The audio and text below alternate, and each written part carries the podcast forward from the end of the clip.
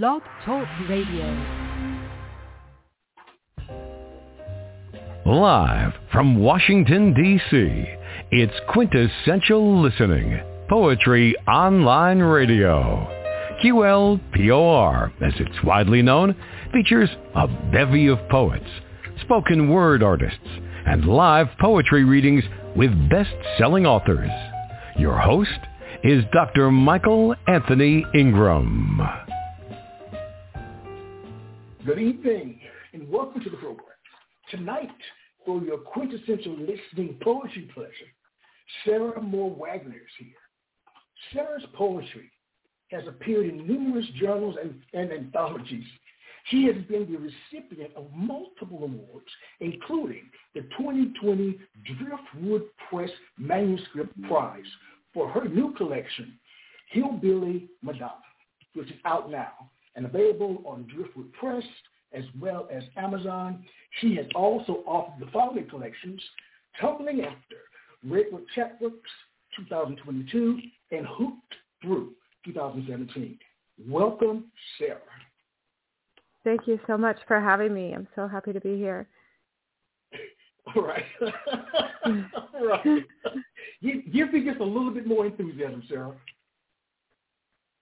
Oh, I'm sorry. I'm I can't quite hear you that well. Sorry. it's okay. We'll figure it out. All right. Are you ready for this poetic journey? Yes, I'm ready. okay. All right, let's begin. Okay. What I'd like to know is, what is poetry? What is poetry? Um, well, actually, I was just um, I just started teaching our po- my poetry unit to my students at Northern Kentucky University, and this is something that we really talk about a lot because um, I feel like they're kind of raised to believe, or at school they get this idea of poetry being this difficult thing or this puzzle or riddle. And I love how um, the poet Mary Ruefle she says that poetry is an act of the mind and um i just i just love that because for me poetry is is some kind of um i mean it's intellectual but it's also our our desire and instinct to make meaning of things that are hard to put words to. So i think artists and musicians do that through you know notes and images and and poets we do that through words. We use words to kind of describe these big things that that are acts of the mind or acts of the heart or different things than than story or or the other genres. All right, very nice. I like that. So Mhm. they're making meaning of the world through poetry. Meaning Yeah. Tell me more about that process.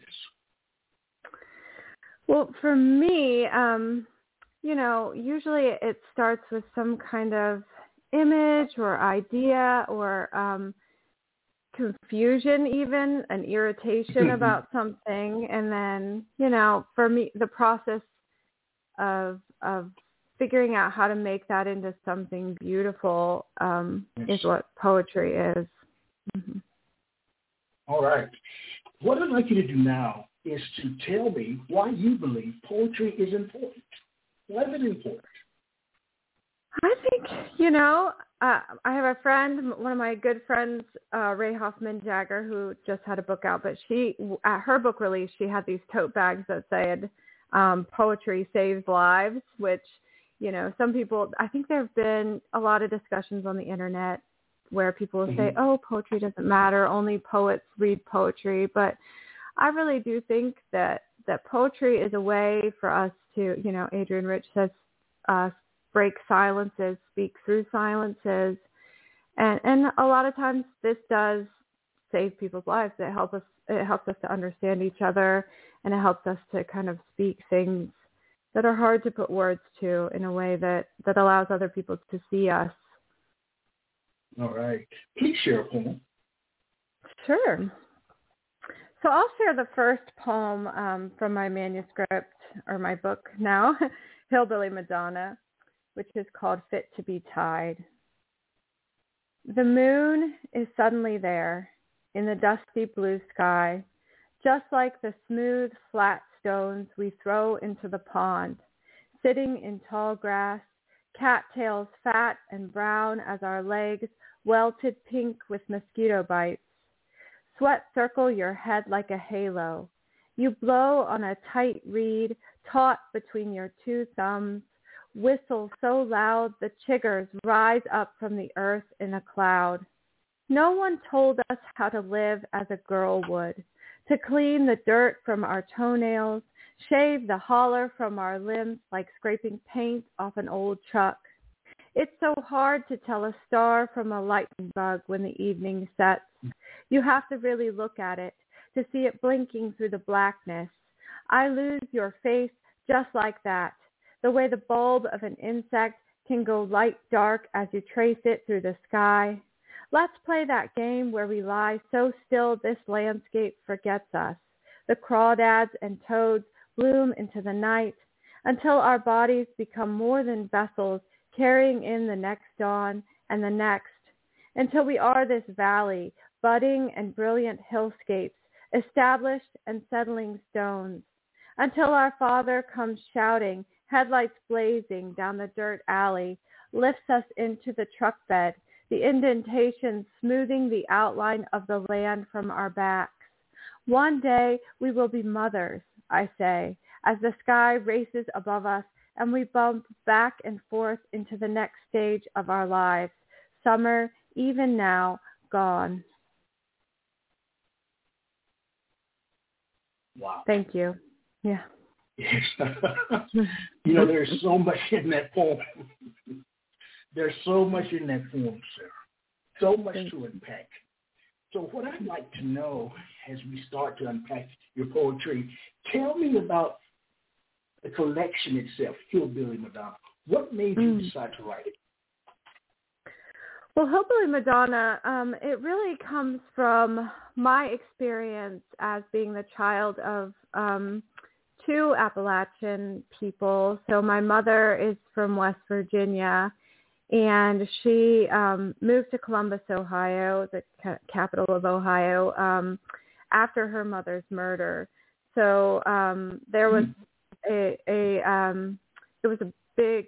She's from Parkersburg, West Virginia, and actually the police officer who um, was in charge of the case of her mother. It was actually her mother, her grandmother were murdered by her grandfather, and my mother was there.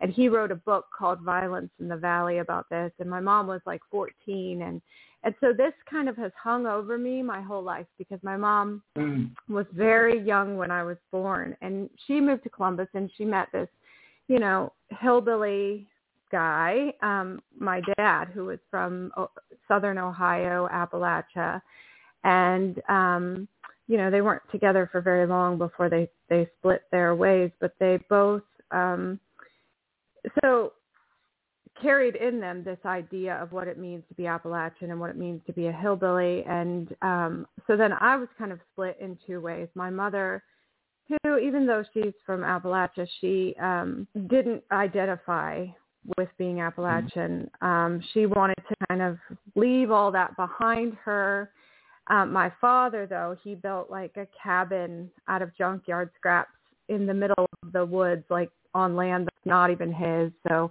I spent a lot mm-hmm. of my time kind of between those two worlds. And so, you know, I just was writing poems about my childhood and um, where I came from and, and the struggles that I had coming up being kind of torn between these two worlds where my mom kind of forcing me back on the line as as wild and carefree as I would get. Um, and I thought about all of the friends that I've had.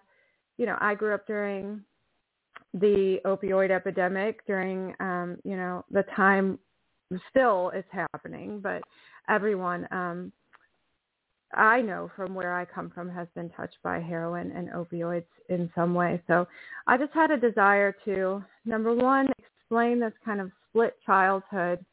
And number two, um, put a face to women especially who come from this area who struggle with drugs, uh, particularly heroin and opioids, um, and to take back that story from people who would like to um, pigeonhole women like this and women like my family and and me at times, um, and say that they're degenerates and unworthy of of um, redemption. And so I guess that's where mm-hmm. the Madonna, the element of the title comes from. But I guess it's all those things. I want to capture the region, but I also, you know, want to put a face to something that's a stereotype. Yeah. Well, speaking of a potential stereotype, what does it mean to be Appalachian?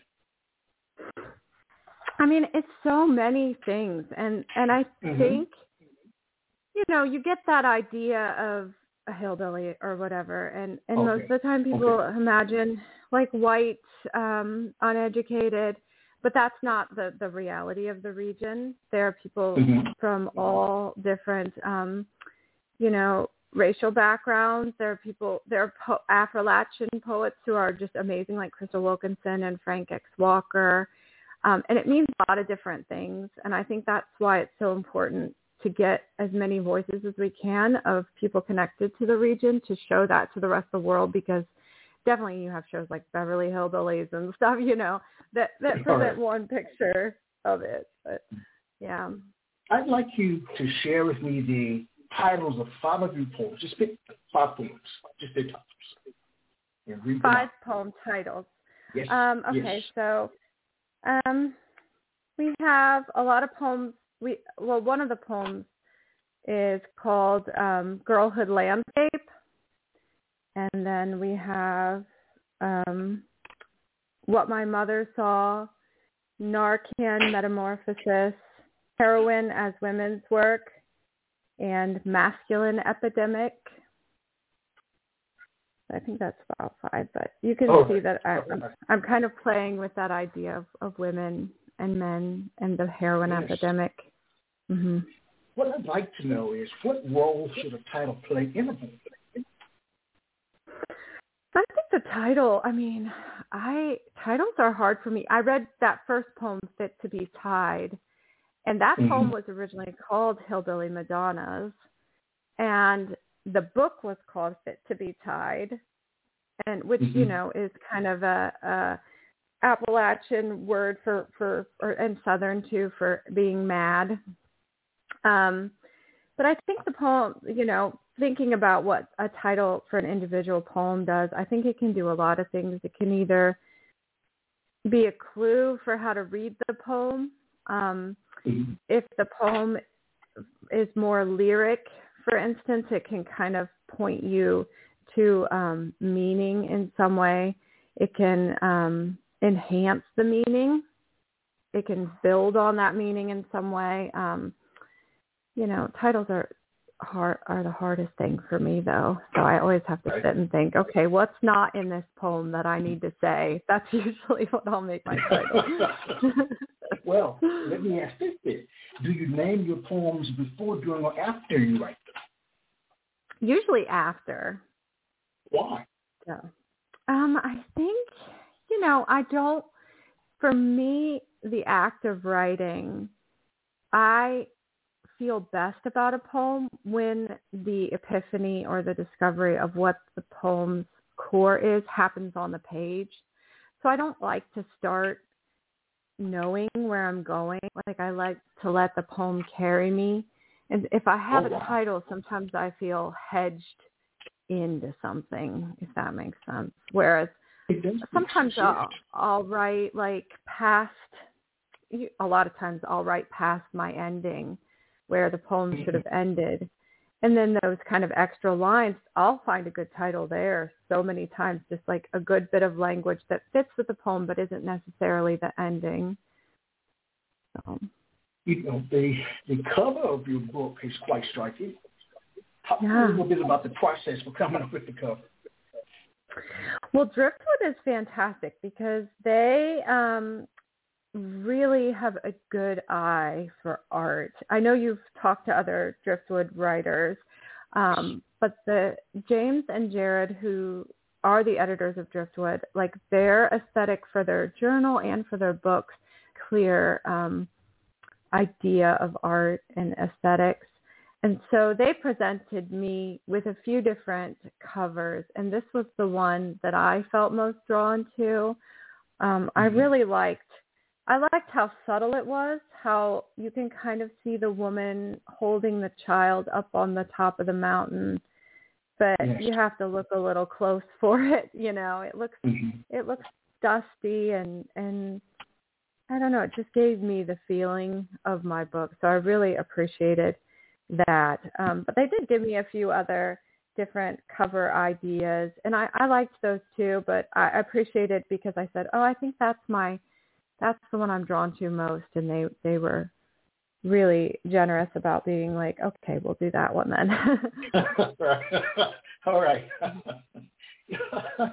How is the book structured? Are the chapters, sections? Well, there- there are three sections, um, and I didn't title the sections, but I um, gave them epigraphs of Americana songs, different line, three different lines from um, Americana singers, just because that also felt like, you know, that's the music I love, and I felt like it really went with the feeling of the book to situate that with some music too. Um, but then the, the section they also kind of explain. So the first one is from Gillian Welch, and it says, "We cannot have all things to please us, no matter how we try." So um, that's kind of the before period of the book. So it's kind of chronological, but then I, in the end, I break that up a little bit because what I really wanted to do was structure this into three sections, but have Mhm. the final section be a sort of blending of the childhood things um, back in with the the more adult things, and then a birth. I wanted it to end in this kind of birth suite of poems, which Mhm. shows you know there is hope that a new generation can be born and it can be different, but then also we can't ever leave things like generational trauma and addiction don't just leave you. There's no easy here and there. Um, it's all kind of cyclical and together it exists together in one space or person. So I tried to I tried to capture that in these three sections. Sara, what what did you learn about yourself writing this book? Who are you as a consequence? I learned a lot, I think, because Talk this book, yeah, I mean, we learn so much when we write poems, I Mhm. think. True.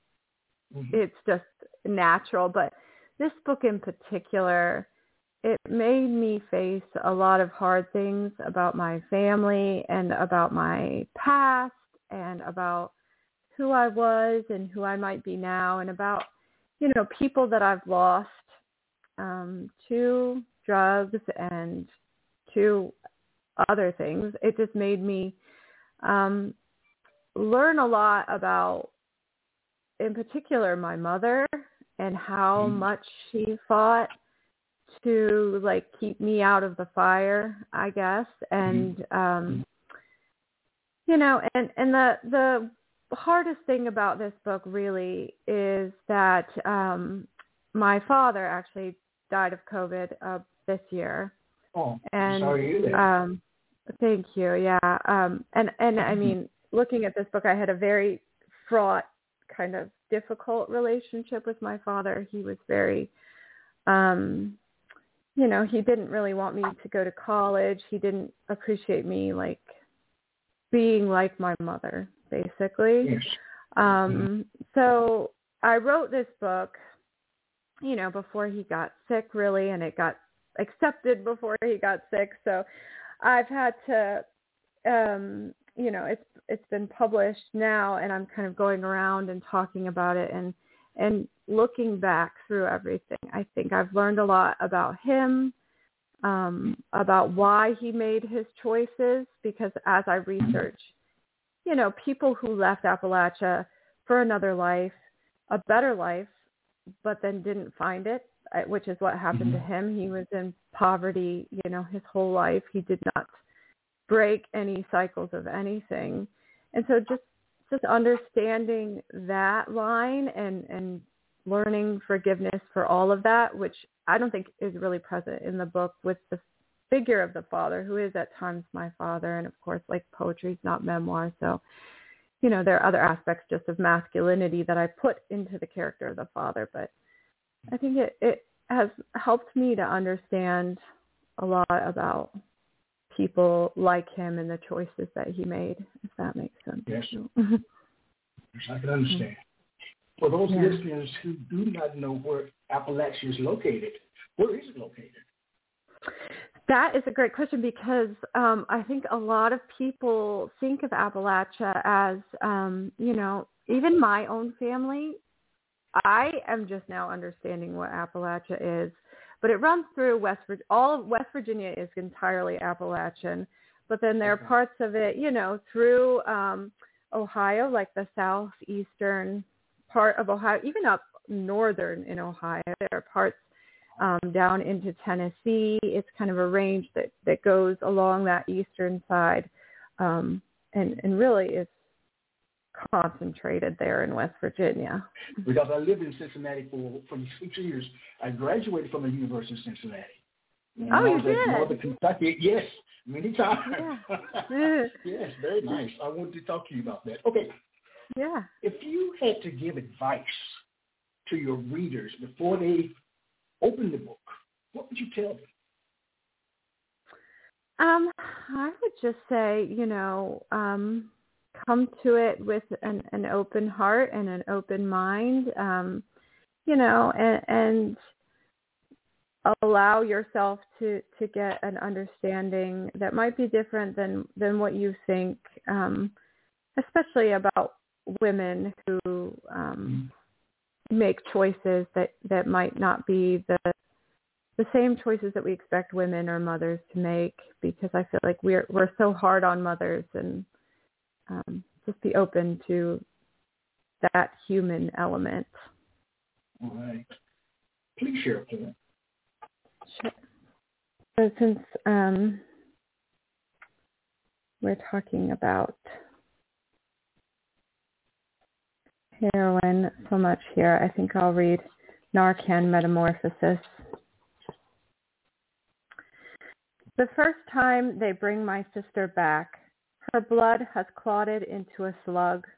It creeps through her veins, observes with its baleful eye the canyons of her, her dark-cornered scissor ribs, how they pierce through her stomach like a baby's foot, how the clot finds its way to intestines where it breaks apart, waterfalls the GI tract, until the doctors have to take that, large and small intestines, replaced with a winding road we would walk to our fathers, up and down the hill, around the bend. And again they take her face, which is the stamen of a daisy, anther and filament neck, her hair falling out in clumps, petals. They take her fingers, which shiver notes on the clean white sheets, her toes blackened and swollen, her teeth. The next time they bring her back, half her heart has turned stone, as if she has seen her own image in a mirror, as if she's caved off parts. The doctors go in with a chisel plow, break up the hard pan soil between organ and bedrock, remove and replace it with a bovine valve, cow heart, sister. And because the cattle are so like us, grieve when separated, isolated, notice threats and stigma, branded with stigmata or a name across the side. She is the same girl, and she returns to the needle again. Thank you. What is the purpose of that poem? What are you attempting to convey? I think for me, it is this understanding of, um, you know, a lot of times people want to vilify people who, you know, get brought back by something like Narcan and um, go through all of this reha- rehabilitation, um, mm-hmm. medical intervention, and we want to say like that. What is that? It doesn't make sense. Um, you know, why do they keep doing this? What's wrong with them? You know, and and I think this poem I wanted to um, show that struggle as something more mythic, to show it as not personal um, failing or weakness. I used some images, for instance, um, from Paradise Lost to show the struggle yes. of of um, for the spirit really of, of trying to survive and, and it being bigger than a human can handle. You know, um, so mm-hmm. I just wanted to take that struggle and make it human and epic and and um, something that people can feel instead of just judge. Yes, you write exceptionally well. Thank you. What I'd like to know is what was an early experience where you learned that poetic language had power? I think I always wrote in poetry, which is so weird to say, but I have always been drawn to, um, you know, rhythmic speaking, and I I was drawn to rhyme. So my mom likes to talk about when I would get journals um, when I was little, I would write just like in rhyming poems, and and something to that, something about that seemed um, natural for me. Mm-hmm. I just mm-hmm. felt drawn to it, but but I remember, you know, in particular reading poets like um, one of the first ones I read was who I really felt that connection to was um, the poet H.D. and her use of myth and image and just how much can live in an image without um, explaining it. Just the the images in general, I was really drawn to kind of as a high school student. That mm-hmm. idea that that you can let just like in art, let an image fester and and just presenting that in language has a lot of power. I think that idea was really moving to me. And then just I have always been drawn to music too. Um, so for mm-hmm. instance, Tori Amos was a big influence for me. And I remember being, you know, maybe 12 or 13 years old and I heard her music for the first time. And she is so lyric and weird and and her songs don't even make sense sometimes you know and i remember just feeling like oh you can do that like you can use language that way that is amazing so i just i love language and i love to play with it and yeah did she sing what if god is one of us yeah, no, that was Joan Osborne. She sang God though. she has a song okay. called God. All right. but yeah, she's like that. oh, I tried to be up up up to date. you spoke of one person, and again, all great writers have great writing influences. Who are some other individuals that you view as being great in your eyes and why? Yeah.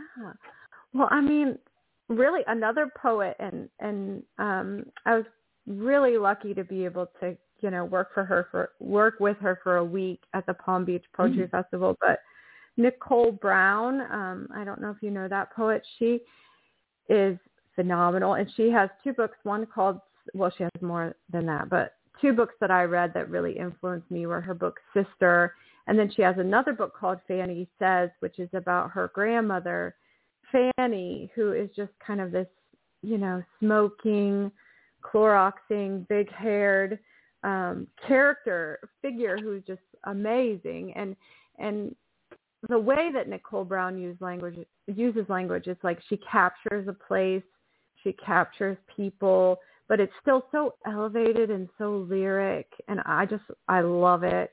Um, I love Tracy K. Smith for the same kind of reasons. Her Wade in the Water and Life on Mars both are just so incredibly I, I don't I, I love the the elevated lyric and then also the kind of ordinary how they blend together into one. Um, also Maggie Smith has been really inspirational mm-hmm. for me. Her whole journey. Um, as a mother, I connect so much to to her work and her story, and she's you know, a, an she's someone that I I aspire to um, produce work the way that she does. Um, but I don't. They're just so and like the way back when I was a younger child, the Sylvia Plath, of course, and and um those older poets like Edna St. Vincent Millay and Yes, I um, love her. yes, yeah. So I just love. I, I mean, I really, I love to say that there aren't really. I mean, there are bad poets, but not really. You know, like uh, most of the poets' books of poetry I read, like poets are, you know, they know what they're doing, and I can always find something that's just beautiful and interesting in someone who feels drawn to that genre of poetry. You know, they're just you Yeah. really come alive when you talk about these poets and what poetry can do. You really Yeah. come alive. You really, really do. And. I'm wondering, I'm wondering, you've been writing for a while. Mm-hmm. Is a poem letting your guard down or building a wall? Hmm. I think, I mean, it can be both, to be honest, because I think I am drawn to poetry for the way that it protects, you know. I don't ha- I don't have to write a memoir where I just lay everything out for everybody. I can hide myself, but also I can speak a truth, you know? So I'm Yes. letting letting the guard down a little bit, but also I can construct this, you know, um Marianne Moore, I put on Twitter that I dressed up in for Halloween as an imaginary garden with a real toad in it for my class, which is really nerdy. Right. but that's what she says the poem is, you know, it's like an imaginary garden with a real toad. So, you know, the toad is like letting your guard down and then the imaginary garden is kind of that wall that we build that's like this beautiful thing. But if you look close enough you'll find that that little toad in there. that's the the vulnerability, I Does it- guess. Yes, vulnerability. Does it hurt you to write poetry? If not, why not? It does hurt to write poems. I Okay, yeah. all uh, Yeah, I mean, but it doesn't too. I mean, it's both. You can't you can't not do it, but it hurts to do it, you know. Um Mhm. Yes. because I think for me it it is I, I have to let myself go to those places that don't feel so great um to speak into those and kind of get past and get through whatever it is in there that that is uncomfortable for me to kind of air it out um and that that can be really painful um but after it's done it's very it's it feels a lot better so Yes, it does. yeah Yes, it does. It- It's extremely cathartic, and being able to vent is so important. To bottle that stuff up and walk around with it every day, that's a lot. That's a lot. mhm You've got to It find is. some mechanism, some way of some way of just expressing yourself. I'd like you to tell me about a poem you are proud of writing, but afraid to share for fear of possible misinterpretation. Mm. So um, there's a poem here Mm-hmm. that um, you know there. I think there are a lot of poems about my father actually in here that I'm very afraid. Um, you know, I haven't really read much yet at readings and things because I don't want people to see him as a monster, even though he was monstrous at times. Mm-hmm. Um, but I think for the sake of this book, you know, I did not put in very much like goodness of my father Okay. um, because you know, uh, and I keep saying poetry is not memoir, but because I I wanted him to the father character in this book to represent masculinity um, and oppressive masculinity in some ways. Yes. So um, I think the worst ones of him, maybe even on cutting him off, is one in this Mhm. book that that I get very nervous about reading because I don't want people to see my father as just a monster because of what's happened to him now. You know, if he were still alive, he could answer to whatever I say. But, yes. But now I've kind of painted a version that that people who don't understand poetry or people who do, who see poetry as just purely confession might mm-hmm. think, oh, that that's all he was, you know. so yes, I, I do understand that. So how do you balance that? How are you able to submit your manuscript knowing that there are potentially words in it that describe someone in a way that maybe you didn't always see them that way? Yeah. Well, um, for me, I thought he will never read it. That's what I, you know, and, and I thought I didn't like say any lies about him in this. You know what I mean? Yes. Like there aren't lies about him, and I didn't tell his biggest secrets, which um mm, I actually okay. I did one podcast shortly after he passed, and I did say something that I had to then like write to the to the um it was through Bull City Press and say please can you take that part out you know so mm-hmm. um you know and and I, in my mind and I kind of put this in the there there's an interview in the back of the book which really helps because Driftwood they publish along with the books an interview with the writer where you get to kind of talk at length about mm-hmm. different things and I talked about how my mom said, "Oh, you can't write about me till after I'm dead because my mom reads everything I do. And so right. parts of her story that are in here, yeah, which there are parts of her in here, she has given me permission for. So then kind of all the bad things I had to kind of put on him, you know, because I thought to myself, he's not going to read this. I'm not going to put anything on her. so, you know, but then you didn't expect him to, oh, I didn't expect him to pass. And mm-hmm. so, you know, I, I've written a lot of stuff about. I, I'm very critical of of masculinity and um, the patriarchy, especially how it functions to mm-hmm. um, you know oppress women in in these kind of especially in the with the idea of um, parenthood and um, drug abuse. You know, men like Kurt Cobain get uh, hero status, whereas like Courtney Love is is awful, you know. So um yes. I'm very critical of that. So sometimes he becomes uh, the the word father becomes symbolic for me and I'm not necessarily thinking about him, but then after his death I had to be like, well, you know, his ashes are on my mantle, like he's gone. Oh, really? And what it, wow. Yeah. Wow. That's, yeah. That's I'm sure that's a huge thing. Yeah, yeah, yeah. It's been it's been um it's been complicated trying to come term to terms with who he was and and who I who he was to me and who he was really, you know, which is mm-hmm. is different. That's I guess all of our parents. That's what we have to come to terms with. Oh, oh yes, that's true. I mm-hmm. know that.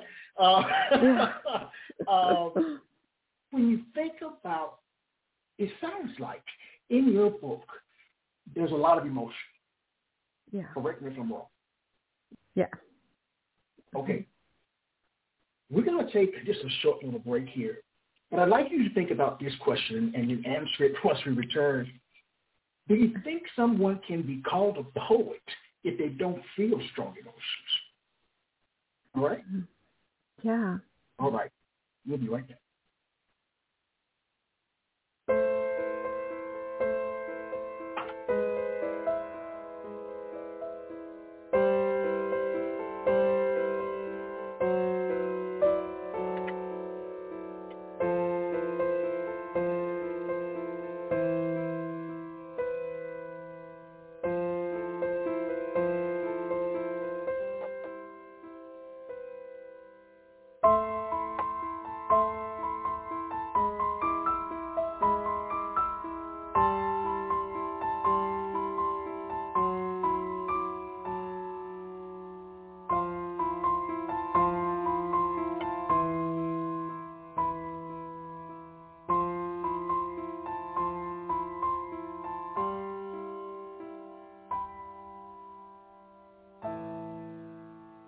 We are back. I am Michael Anthony.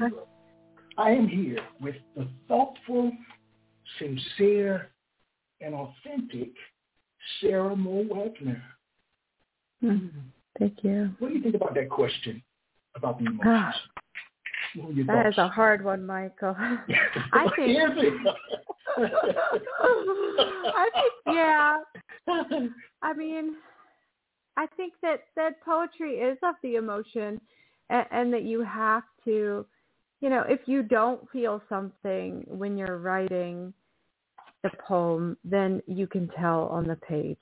You know, if um if I'm just writing some kind of exercise because I feel like I need to write. Um, sometimes those can be interesting. It's more mm-hmm. intellectual and um, thought based, and, sometimes those can be good. But I think the real magic comes when when you can feel that the poet felt while they're writing a poem, and I can remember what I felt when I read the poem that I wrote. Um, mm-hmm. That's that's where the beauty is, I think. Please share a poem. Sure. I'll share passing it on. I want to make a child from the one I have lost, to make the base of her noble by some means. Alchemy, the tin girl my father built from junkyard scraps, golden now. I'll pull her out of my pocket, hunched in the woods over a patch of clover, show her to my daughter, Say, aren't I so lucky to keep carrying this with me? Look what I've done for myself, how far I have come.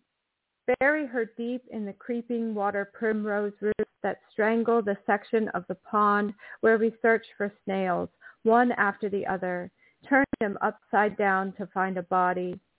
It's funny what's lost, how we pull up fistfuls of empty spiral shells, how I put the girl I have made deep into the webbing of organic matter, say live or at least absorb the heat from the August sky, the tilt of the moon, Neptune to blue your eyes. It never has worked that way. Instead, the metal of the girl I let die leaches into the water supply. We drink it and swell with the grief of being born like this, swell our fingers, our kidneys and toes, grow so large the world won't miss us how we burst open, vermilion the bank of this quiet space we've tried to sacred, how we are just one color now, red, better for it. Thank you. Some poets claim that a poem is like a living creature. Once it's out there, there's not much you can do to correct or improve it, while others edit meticulously, not leaving much from the original draft form. What is your take on the editing process? Mm, I have friends who do, you know, all of those different things. So, you know, there are here in in the Cincinnati area where I live, I have three kind of best poetry friends who might be listening to this right now. Um, Caroline mm-hmm. Plaskett, mm-hmm. Kristen Noel Kaufman, and Rae Hoffman Jager, who I mentioned earlier. And we all have different approaches to this. And and Kristen um, Noel Kaufman, she is very meticulous with her kind of editing and working through each part. But I write in a torrent, and a lot of times I will, you know, I write very fast. I kind of write as I'm feeling something to kind of capture whatever mm-hmm. magic mm-hmm. is in that that single feeling. And and sometimes I will go in and revise um, heavily for a long time. Recently I sent out a packet of poems and I revised this one poem. I, I, probably, it was like 12 different days that I kept trying to send this packet out, but this poem just was not right. So I could not let it go. But but my mm. method for revision really is I will write like that to capture something, um, to get it all mm. out at once very fast, and then I put it aside for a whole month and I don't look at it again because I want to forget that feeling a little bit so that I can yes. turn on that more critical critical eye and and not mm-hmm. be in the feeling and take out what isn't capturing that or what isn't working. So I think I have two two sides to me that I don't edit in the moment like my friend Kristen, okay. but. I definitely revise heavily. All right. You know, so much is happening in the world today. The good, the bad, the ugly, and the indifferent. What I want to know is, what should be the role of a poet in modern day society? Mm, yeah. I mean, I think that the poets that we've had as poet laureate, you know, like Joy Harjo and now Ada Limon, um, they're doing really amazing things to kind of bring poetry and voices of, of people we might not normally hear to the masses, um, to mm-hmm. give them give them something to connect to, you know, because if we lose poetry, if we lose that beautiful art, what are we left with to to connect one spirit to another? And and we'll start to build all of those walls that kind of separate us from each other that make the world are making that that's why the world is what it is is because we can't you know speak heart to heart and understand each other in the way that poetry allows us to do and and poetry has been around, you know, since since human beings could first put words to anything, even orally before they could write. So um, it it is a way of passing on a lot of the truths of what it means to be human and, and bridging gaps in time and space and everything. And so yes. um, the role True. of the poet is to, to try to bring that to people, whether it's children in mm-hmm. schools or through the radio like you're doing, which is just beautiful. Um, you know, bring that to as many people as you can. Yeah, thank you. You know, I asked you at the very beginning about enthusiasm, but you're very enthusiastic. Yeah. you're very enthusiastic. Yeah. And then again, you don't know me, so you had to warm up to me. So that's just like reading a book of poetry. You've got to warm up to it initially.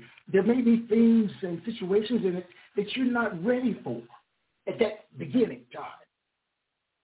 But if you take your time with it, I think Hillbilly Madonna may be this way.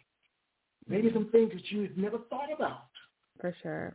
Yeah, it's something that that I hope people can can warm up into and and see you know the the plan for this which as I said mm-hmm. is to change what people think and make people see this region and people who come from this region differently, especially women.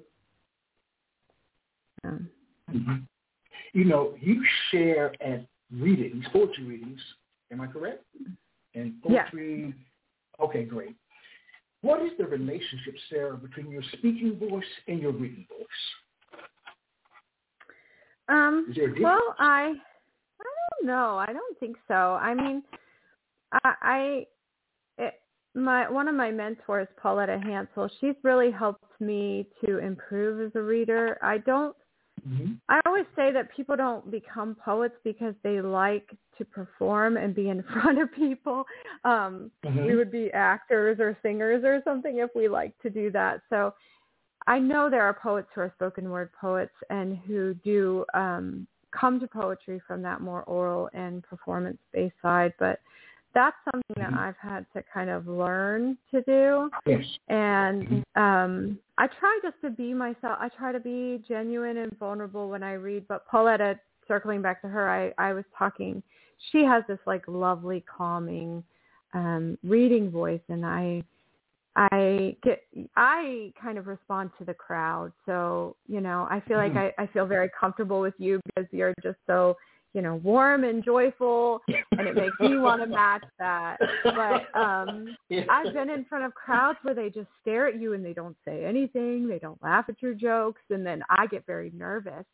Yes, and she told me, um, don't think of it as performing, think of it as hosting. Like you like to host hmm. and you like to be friends with people and and talk to people and connect with people think of a reading that way as you know you want everybody to be comfortable you want everybody to hear um, you want mm-hmm. them to take something away and, and that that speaks to me i like that idea of a reading being like hosting someone into your your private space and making sure they're comfortable mm-hmm. and they they can hear you and yeah Yes.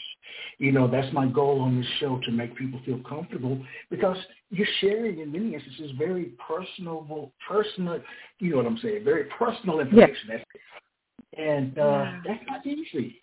Very, it makes you very vulnerable. But I want people to feel that this is a safe place. I really do. Yeah, yeah you, you did that well. Mm-hmm. Well, let me ask you, do you think you were meant to be a poet? I do. Um, Tell me more. I, I think, Tell me about it. yeah, it's. I mean, when I was in high school, my um senior superlative was most likely to be an author. Like, I feel like uh, the only thing I've ever been good at is poetry. And really, if I didn't I do that, I don't believe that, Sara. I do not believe that. I'm not.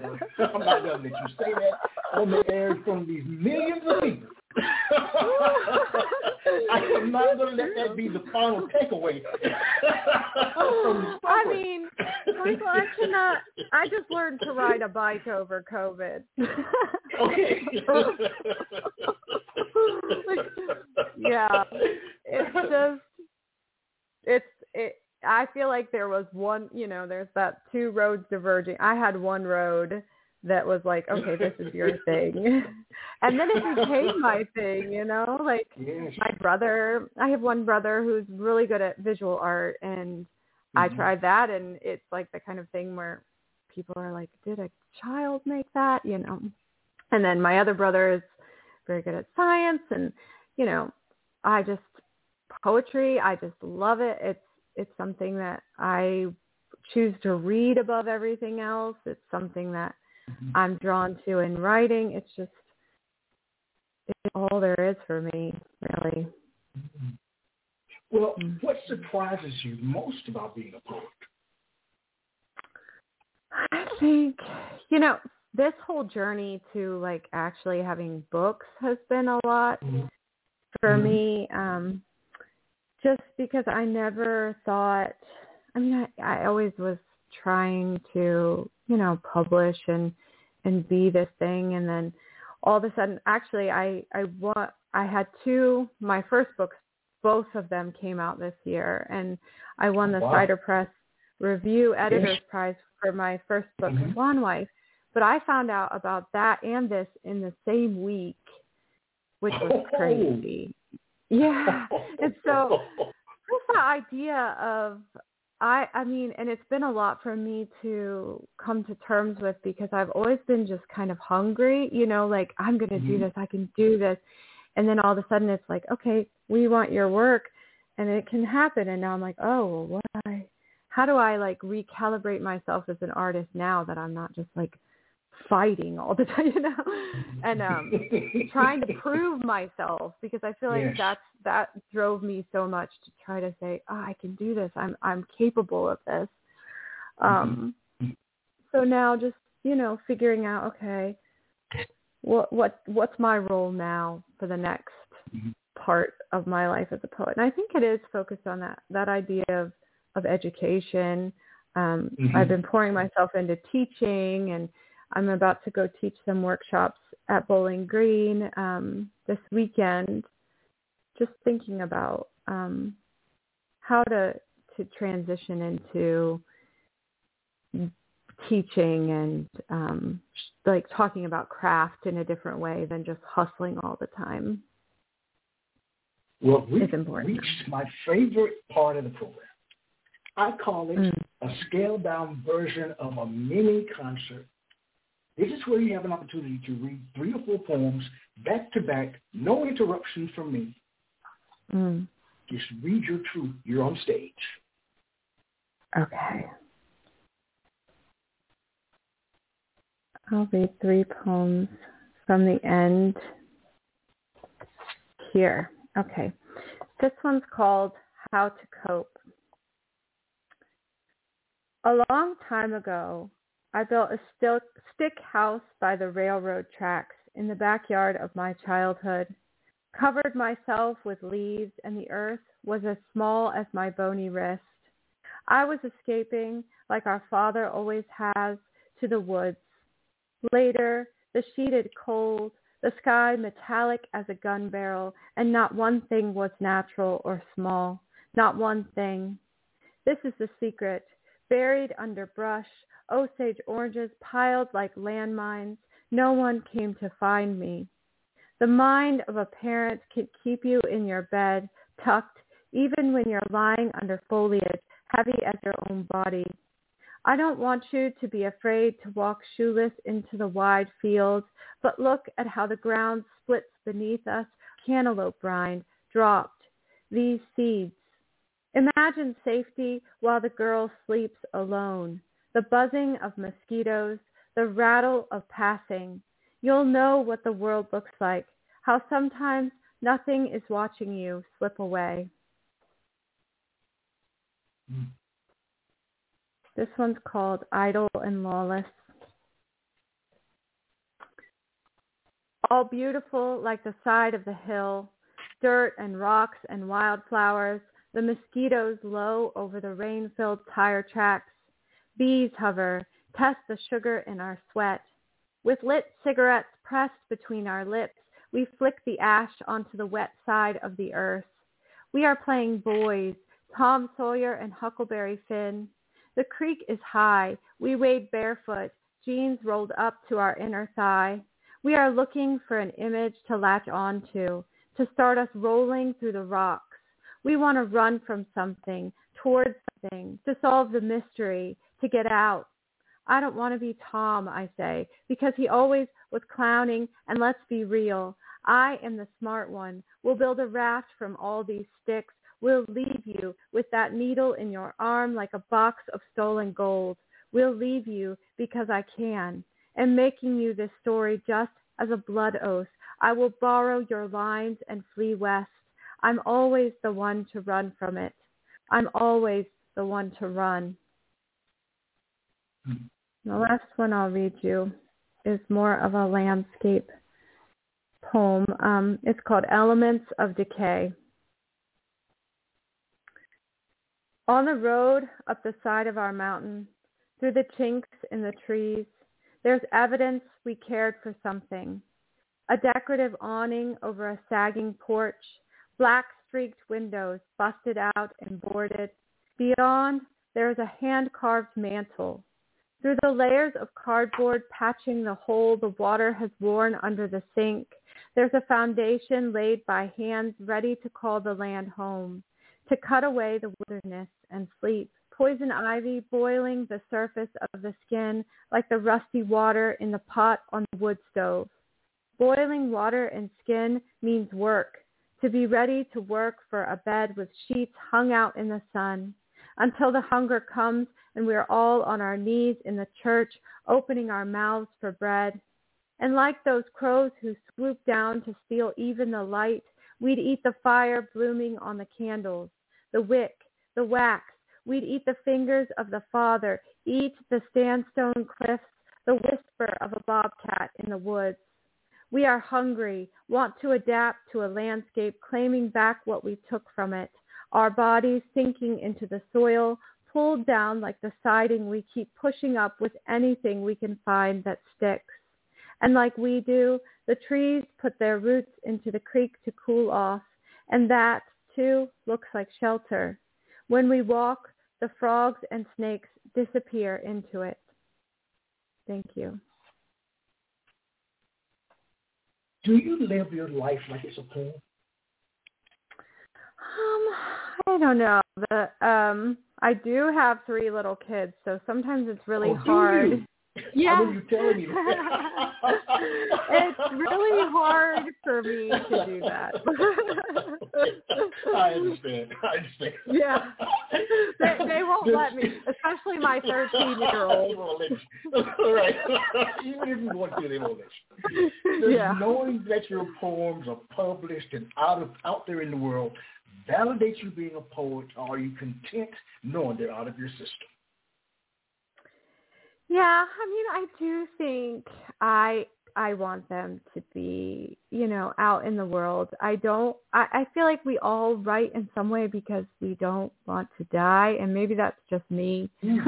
you know, it's this this mm-hmm. desire to have something of me that lasts and and to say something that that won't leave the earth because I know I will. Um, and so having them out there in some small way kind of is a comfort to me that okay, that maybe this will touch someone and it'll go on to the next thing and and a little piece of me can live forever in a way. You know, I hope that's the goal. well, hey, you're doing it. You're giving mm-hmm. voice to the voiceless, and that's extremely mm-hmm. important. We've mm-hmm. reached the end of our poetic journey. But before we go, I'd like you to at least share one more, just one more, as an sure. encore, just something. I would love to. Um, this is the the third or yeah third to last poem in the collection. It's called "Even If These Promises Are True." The oak trees bud leaves small as a mouse's ear. All the fathers abandon their children, wives folded into torn sheets, to go hunt morels, tucked close to the bark, oak, ash, elm, hickory, sweet naked morning, shoeless and stripped as the apple orchard. And then why does the morel love a tree? Tied either to roots or dirt, they grow and regrow, and our Father never knows enough to tell us why, just that a fungus, bulbous and blonde as a daughter, comes back and back again each year, triggered by the loss of winter, a snap of warmer days.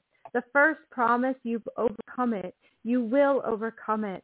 Wake to our Father hovering over you with a dish of them, meaty and tender, sauteed simply in fresh Amish butter or battered and fried, stuffed full of cream cheese, and you will eat and eat until you feel better, until you forgive him for it, for abandoning you to hunt, for developing his eye to always turn to the earth, to the dark soil, to the roots, then body of the sycamore, where if nothing is budding, at least he can tap it, drink that water sap. Keep on. Thank you. Where can listeners find your work? Um, you can find me at www.saramoorewagner.com, and um, my book Hillbilly Madonna is available from Driftwood and wherever books are sold, and Swan Wife is available from Cider Press Review. All right. So again, they can stay in touch through your website. Yes, yes. All right. The website has a What's contact if they want to reach out. Um, actually, I've written, I've um written a book about Annie Oakley. Weirdly, I've moved away from talking about myself. Yeah. You have to come back for that one. I love it. Yeah. When that one gets published, I'm going to reach out to you because. I love yeah. it. I love it. You know, I, I needed a break. you must write all the time. yes, I do. Got three kids. You've written a book about it. Oh boy, I love it. All right. As we were talking this whole hour, I kept seeing, envisioning a movie in your future of. Hillbilly hmm. Madonna. I don't know oh, why. Just something cool. came over me, and I said, you know what? I'm going to see this somewhere else. Yeah, that would be. I, am um, serious. I mean, cool. I don't know why that came over me like that, but it really, really did. Yeah, yeah. I mean, hopefully it'll be better than Hillbilly Elegy. We'll just yes. well, I replace to, that I one. thank you. I want to thank you so much. You're incredibly talented. Your work is is sublime.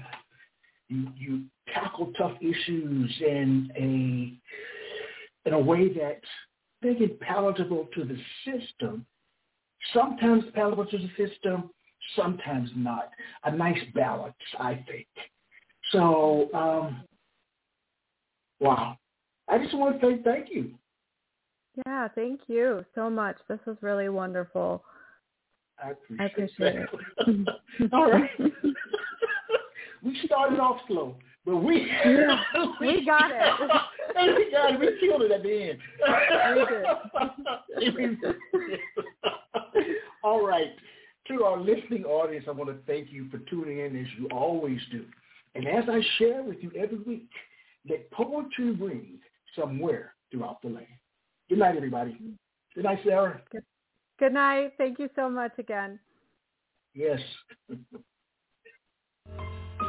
Quintessential Listening, Poetry Online Radio, is available on iTunes, Spotify, SoundCloud, and Stitcher. You can also check out the website at qlpor.com.